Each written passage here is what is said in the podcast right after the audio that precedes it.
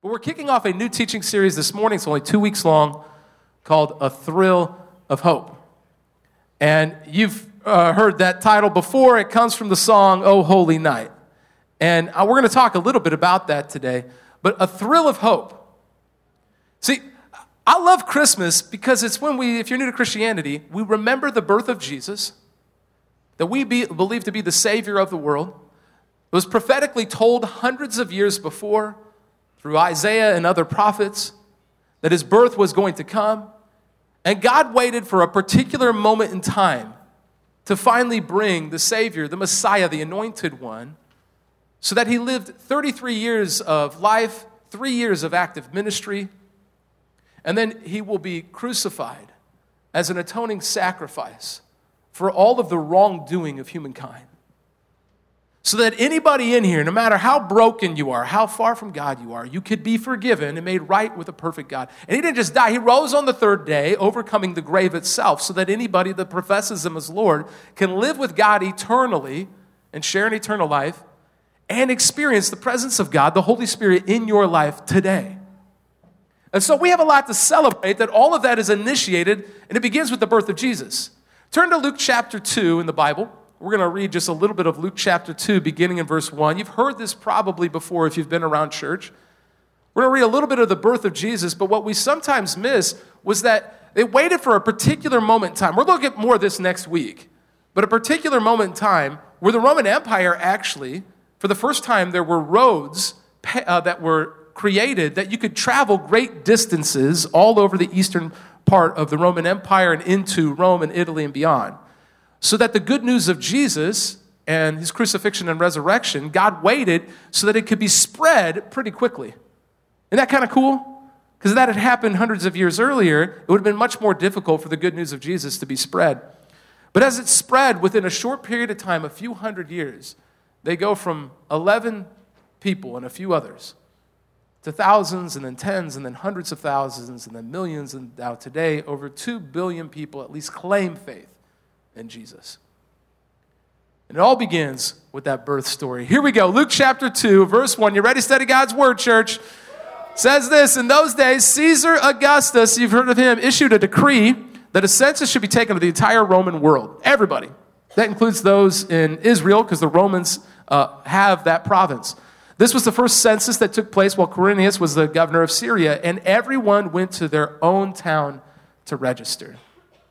So, Mary and Joseph, you know the story, are going to have to go there uh, to this place. Look at verse 4. So, uh, Joseph went, also went up from the town of Nazareth in Galilee to Judea to Bethlehem, the town of David, because he belonged to the house and line of David. Bethlehem was just kind of south in a rugged terrain part of the eastern part of Israel, just south of Jerusalem. They're going to travel there, and as prophetically told for hundreds of years, the birth of the Savior will happen there in Bethlehem. It goes on, verse 5 He went there to register with Mary, who was pledged to be married to him and was expecting a child. While they were there, the time came for the baby to be born. And she gave birth to the firstborn son. She wrapped him in clothes and placed him in a manger because there was no guest room available to them. And there were shepherds living out in the fields nearby, keeping watch over their flocks at night. An angel of the Lord appeared to them, and the glory of the Lord shone around them, and they were terrified. But the angel of the, uh, said to them, Do not be afraid. I bring you good news that will cause great joy for all the people. All the people. Good news, great joy, all the people, including the socially outcast shepherds. Moving on. Today, in the town of David, a Savior has been born to you. He is the Messiah, the Lord. Now, you've probably heard that story before. You've heard those verses before, I'm going to assume, if you're at least somewhat familiar with Christianity. It talks about the birth of Jesus, that essentially they, he wasn't just born. First, the, God comes to Mary, this teenage girl who's betrothed to be wed to this a little bit older teenage boy, most likely. And she's told that she's been impregnated by the Holy Spirit, which you got to imagine is a pretty awkward conversation. Would you agree? Imagine going to your dad, some of you, and saying, uh, I'm really sorry, but it was actually this, it was the Holy Spirit. The Holy Spirit did this to me. And then you go to Joseph and you have that same conversation, and Joseph, being an upstanding uh, young man, decides to uh, divorce her and not go through with it um, privately because he knew it wasn't his. And yet, uh, in the end, God comes and tells him not to do that, and he ends up deciding to stick with it and, and marry her. And so you have Mary and Joseph who have their plans totally changed and thrown upside down. What they thought their life was going to be, the Lord had different plans. You been there? You're going to hear more about that next week. And then you got uh, the uh, shepherds. They're out in the field. These are the guys that literally they don't want you living in town because you smell bad, you live with the animals, you're uneducated, you are the social outcast of society. Not many friends, no one wants to talk to you, and many of us have been there at times in our life. And then it happens a little bit later in the story, and it's not here in Luke. You have other stories of people seeking out God and what He has for them in their life, seeking out His hope. The, wise men, you know the story, they come from the east, they follow the star in the sky, they get there and they worship Him and they, they bring their gifts. And I don't know if you're the intellectual seeking type or you're the socially outcast person or you're the one that your plans have been thrown upside down by God. But I want to tell you that the birth of Jesus is hope for every single one of us today.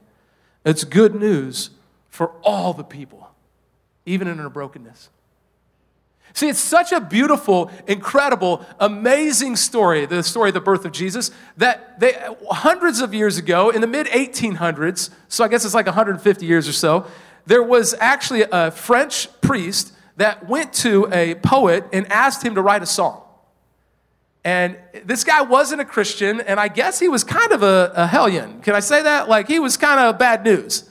Not a Christian, and he wrote this song that we now know as called "O Holy Night." And the lyrics go like this. I'm going to read a portion of it. The stars are brightly shining. It is the night of the dear Savior's birth that even him, not as a Christian, as he sees the story, he, he writes this after reading Luke chapter 2. Long lay the world in sin and error pining till he appeared and the soul felt its worth. And then here we go a thrill of hope. Now, a thrill of hope can happen in a lot of different ways. And sometimes it's more of the hope, and sometimes it's more of the thrill. Do you agree? I mean, think of Mary and Joseph in this take. They weren't really looking for that kind of hope. But there was a thrill of hope that came with the birth of Jesus a thrill of hope, the weary world rejoices. Now, he may not have been a Christian, but he had a, a good way with words. Wouldn't you agree? Those two words, a weary world, really do a good job of describing our society even today. We work harder and we strive more and we try and become something on our own volition. We're tired, more depressed, more anxious than any time in human history. Addicted to our phones, no real relationships, watch hours of television on demand, and yet we long for deeper human relationships and deeper relationship with God, just as the Bible tells us in the Old and New Testament. But there's a thrill of hope for a, a weary world. For yonder breaks a new and glorious morn. I think today some people are going to have a new and glorious morning.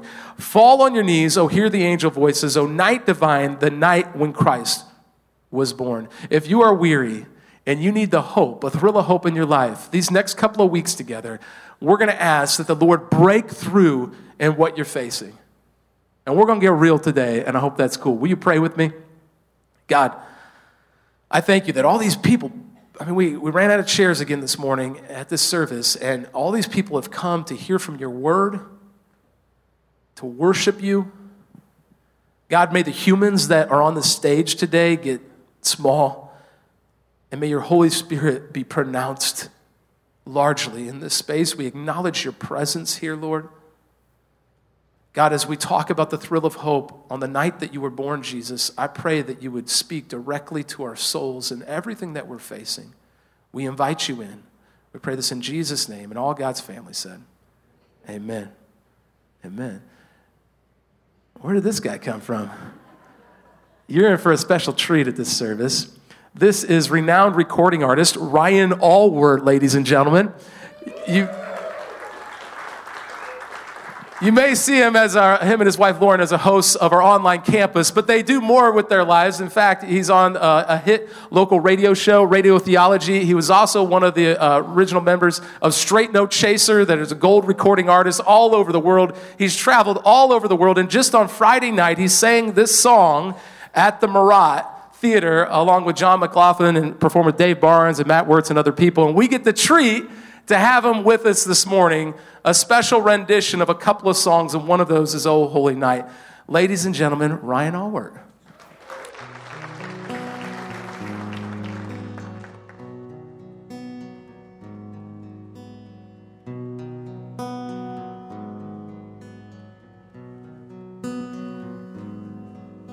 I heard there was a secret chord that David played and it pleased the Lord.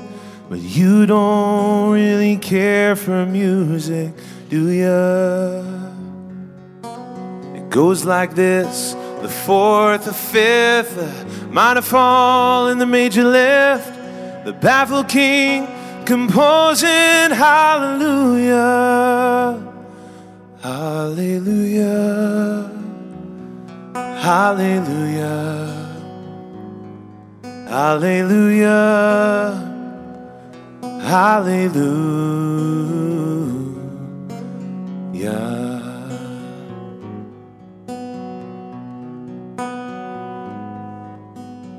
I did my best, it wasn't much.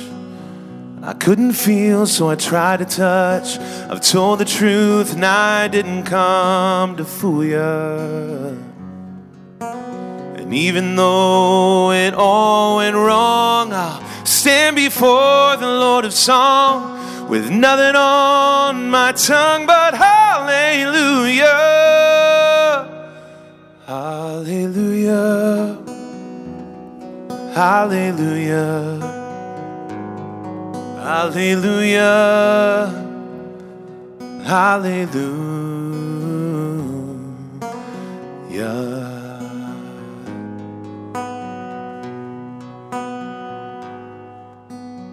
Oh, holy night, the stars are brightly shining. It is the night of our dear Savior's birth. Long lay the world in sin and error pining till he appeared and the soul felt its worth the thrill of hope. The weary world rejoices, for yonder breaks a new and glorious morn. Fall on your knees. Oh, hear the angel voices. Oh, night divine. Oh, night when Christ was born. Oh, night divine. Oh, night. Oh, night divine.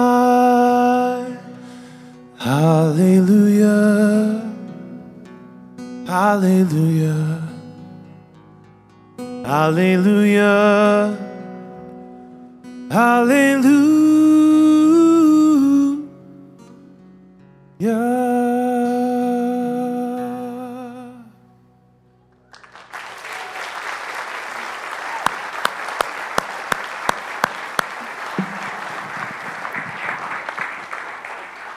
Wow, one more time. Can we thank Ryan Ahlwardt, everybody? That was amazing.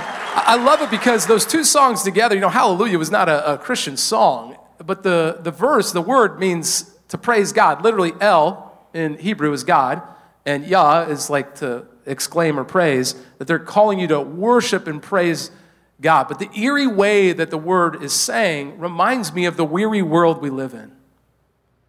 And then the hope of when, you know, that old Holy Night uh, verse, a thrill of hope breaks through, the birth of Jesus changes everything. And if you're here today and you don't have that hope, today is for you. I want to tell you that today could be a new day for you. Has anybody ever got to be in the room when a child is born before? Could you imagine what that first night would have been like for Mary and Joseph? They have traveled all the way on a donkey. She's nine months pregnant, riding up this rough terrain. They get to Bethlehem and they go, there's no room. You know the story. They have to go to the stable, which in those days was essentially a cave, where they're living in the cave with the animals. And that's where they're going to give birth to this child. It's had to be in the, the dark of that night, one of the most devastating moments of going, okay, God, we're these teenage kids that you forced this upon us, and here we are in a cave with the animals. How are we going to get through this? And then he's born. And when you're in a room, when a child is born, everything changes. I've been in the room for all four of the births of our children. Our last one, Jet, he's now four and a half. A few months uh, before the birth, Lisa, my wife, came to me. She said, I hope you're ready to deliver this child. And I was like, let's be clear. You do all of the work. I don't really do anything. I'm just like, you know, cheerleader, keep, keep it up the good work. She goes, no, I want you to deliver it. Are you not surprised by that? Do I look like a doctor?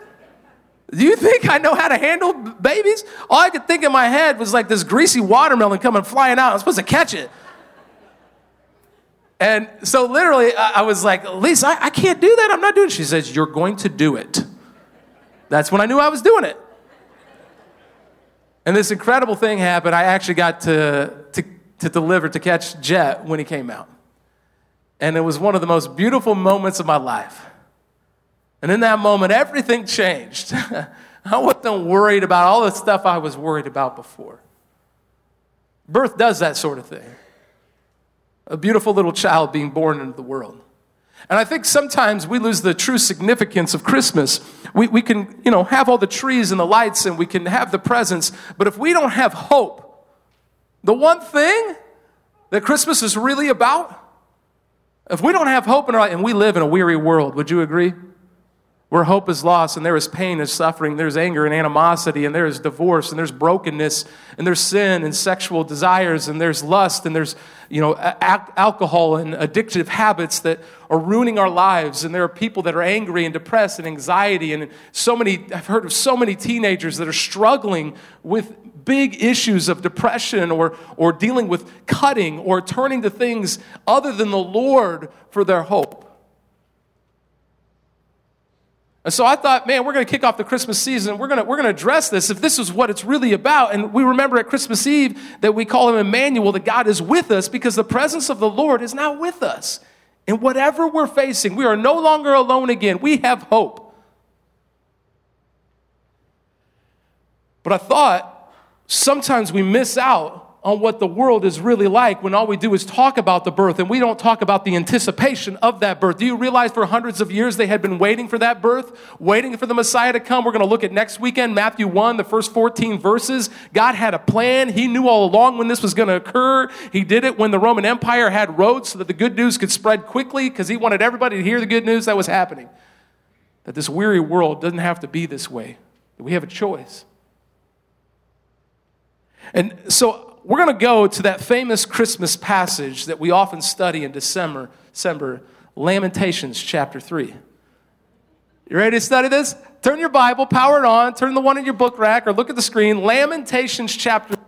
Because you think you're having trouble in uh, your life right now? Imagine you're Jeremiah the prophet.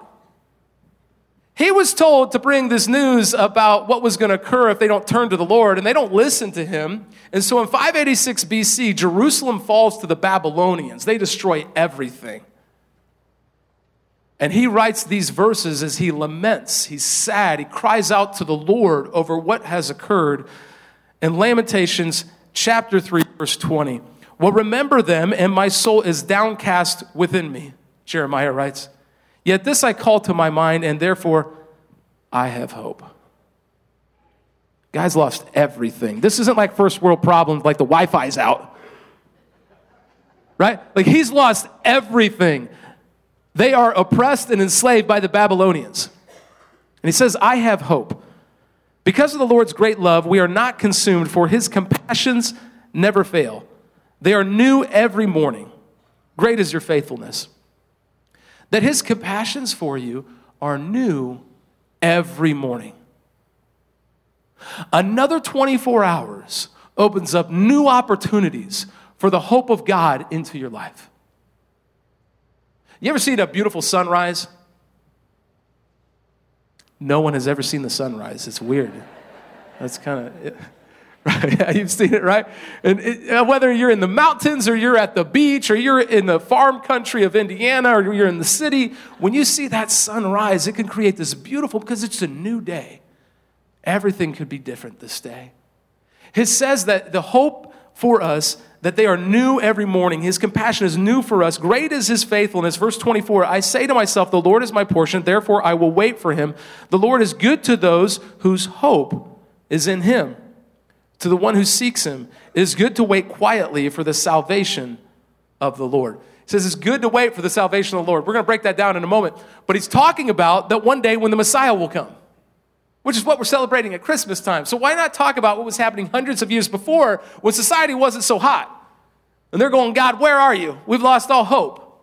And they're talking about the coming of salvation that's going to come through G- Jesus. What I want to tell you today, just as the song uh, Ryan sang says, and just as we read in this verse, that today, today could be a new and glorious morning. Do you believe that? Because some of you are in the thick of some stuff right now. And today, if the gospel is true, the news of Scripture is true, could be a new and glorious morning. I want to break down just a few of these verses in Lamentations 3. Here's what a new day with Christ brings. We all track in number one, it brings exactly what you need today. It brings exactly what you need today. Not what you want today. Because I want a man today. I want a woman today, right? Like some of you that have been dating and you're looking for that person, I just, I want this. Some of you are like, I want the job that I've been longing for. I want this financial breakthrough. I, I, I want to talk about what you need today. What is it that the Holy Spirit of God that is present with you, if He's going to bring hope into your life that you need today? See, this verse uh, 24 in Lamentations 3, it said, uh, He wrote, I say to myself, the Lord is my portion, therefore I will wait for him. We don't talk like that. What does that mean? The Lord is my portion. You ever said a phrase like that in your entire life? So, what's he talking about? The Lord is my portion. You know, scholars debate this, but I believe it's most likely it's a reference in the Old Testament during the 40 years they were in the wilderness as nomadic people, when God would provide their daily sustenance, their portion, when they would wake up in the morning and there'd be these little Pop Tarts all over the ground every morning. Different kinds, flavors. It's manna, which means what is it? And it's this little flaky thing that God would give them food when they were in the desert to live off of. And they would get enough for that day, and whatever wasn't eaten would rot. So that they understood they got their daily portion from the Lord, that they should turn to Him for their physical sustenance. In this case, Jeremiah is using that to say your daily portion isn't just the physical sustenance, but what you spiritually need for Him, that He is enough for you in your daily life. He's going to give you exactly what you need today. If you are weak, He will make you strong. If you have lost your way, He will help you find your way. If you are hurting, He could bring comfort. If you are downcast as He was, He could bring joy and hope. Maybe you've lost that hope. That's why Jesus said that, you know, when he prays, give us this day our daily bread. Provide for us again today. What do you need his provision for today? He could give you exactly what you need. It's a new day. The sun has risen again. And I don't know what you've lost hope in, but he could provide it. Number two, if you're taking notes, a new day with Christ brings hope to the one who seeks him. Hope to the one who seeks him. Key part there is the one who seeks him. See that verse 25, it said, The Lord is good to those who hope, whose hope is in him, to the one who seeks him. And if you look uh, in the Christmas story, you, you see uh, Joseph and Mary are willing to go to Bethlehem and seek what his plans are for their lives rather than their own plans. They're willing to give birth in the stable. You have the shepherds that they actually hear the angels and they go and seek him.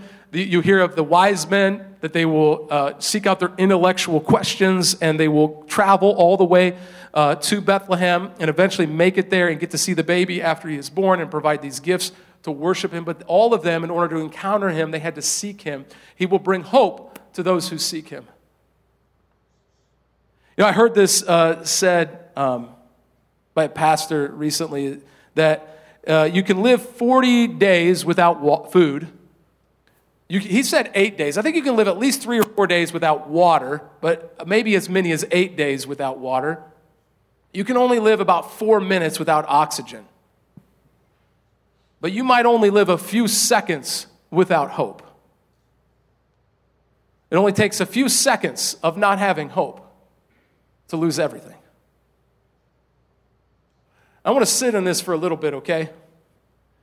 And, and this, uh, I have heard in this last week alone, so many people, not even just one or two, so many people struggling with the weather changing, with anxiety and depression and loneliness and hurting and wondering where people are, where God is, turning to drugs or alcohol or turning to mutilating their own body or turning to other things. The very desires that the enemy has for us in a weary world to turn to, hurting ourselves, is what is happening to our young adults, to our families, to our teenage children, to our young kids.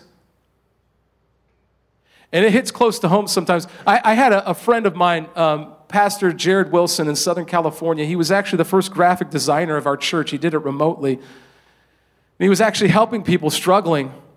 Um, and he, he took his own life. And it just took one moment. This a guy that loved the Lord, I mean, more than me, if I'm being honest. Like the guy just loved the Lord. And one moment of losing hope. And everything changed. His wife has to raise the kids on her own. You know, if you're here and you're struggling and you're hurting today, if you forget everything else, if you remember the good news of Christmas is that you not only have hope, that you need to talk to someone today to seek out the third and final one help. Help to those who wait patiently. Help to those who wait patiently. Lamentations 3:26 says it is good to wait quietly for the salvation of the Lord. For those who wait for the Lord and turn and ask for help from others, it could be provided. But here's what happens, and I told you I want to sit in this for a second. Is it's not just the issues that we have in our culture of anxiety, depression, or even suicide. That, that in our marriages today, the reason that we don't see help provided so often, we can go to all the counseling that we want. And I encourage you, go to great Christian counselors. If you can't afford it, we'll help pay for it. We want you to get the help. I believe in mental health issues and that you need to talk to somebody today. But let me, but hear this.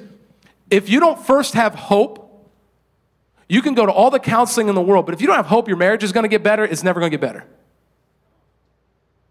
You can seek out all the help in the world, but if you don't have hope, that the issues that you're facing could get better. They won't be transformed. If you're dealing with addictive habits, you need to go to, to AA or, or Freedom Ministry that we have here at the church, and we're seeing a ton of people get the help that they need. But if you don't start with the hope that you have, you will eventually give up and give in to this weary world that surrounds us. But there is a thrill of hope in our lifetime that because of the birth of Jesus, the power and the provision that Almighty God had when He created the world can actually live in and through you. And you're going to need to get counseling and physical help and all of those those things, but you could begin with the hope of Jesus Christ in your life. I don't know about you, I get distracted. I, I turn to my hope in other things. Some, some of you uh, business people in the room, right, when the economy's good like now, we put our hope in the stock market. Everything's going to be great. It'll never be like it was. That doesn't always work out so well, does it? We put our hope in finding that spouse one day. If I just find them, I'll finally be happy. We put our hope in our spouse, in our children, that they're going to become like, you know, Division One athletes and pro athletes because that happens all the time. And they're the ones, I know it. When they were six years old, I figured it out. We put our hope in financial things. We put our hope in our power and popularity. And so often those things fail us. Our own friendships fail us. Where does the Bible teach us to put our hope? Hebrews chapter 10, verse 23. It says, Let us hold unswervingly to the hope we profess. Here it is. For he who promised is faithful.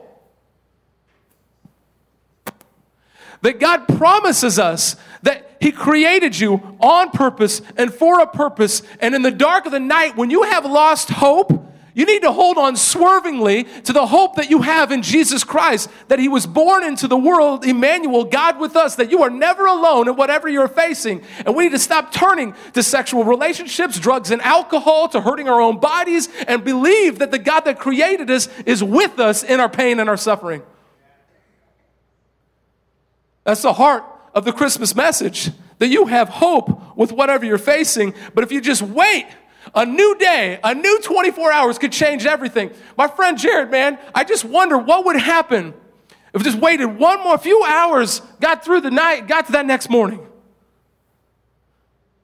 I know what it's like to lose hope. I didn't struggle with some of the depressive issues that Jared felt, and I, I take those things very seriously for anything that you need to seek help. We don't just pray and those things are gone. And, and, by the way, pastors aren't always the best thing to provide those. There are people who are trained at helping you and equipping you to be transformed in those areas. But what I want to encourage you with today is that when you begin with the hope that you have in Christ, you can begin to th- think things will look differently, but sometimes you got to wait that the next day something could be different. Let me give you some examples in the Bible. Lazarus, you remember him? Guy was dead for four days. Four days. He's been, his body has been decomposing in the tomb. Jesus shows up, everybody's crying. The women are like, Jesus, where were you? I thought you loved us. Jesus walks into the tomb. Do you know how it describes the tomb? It says it stinks. Love the King James. It says it stinketh in there.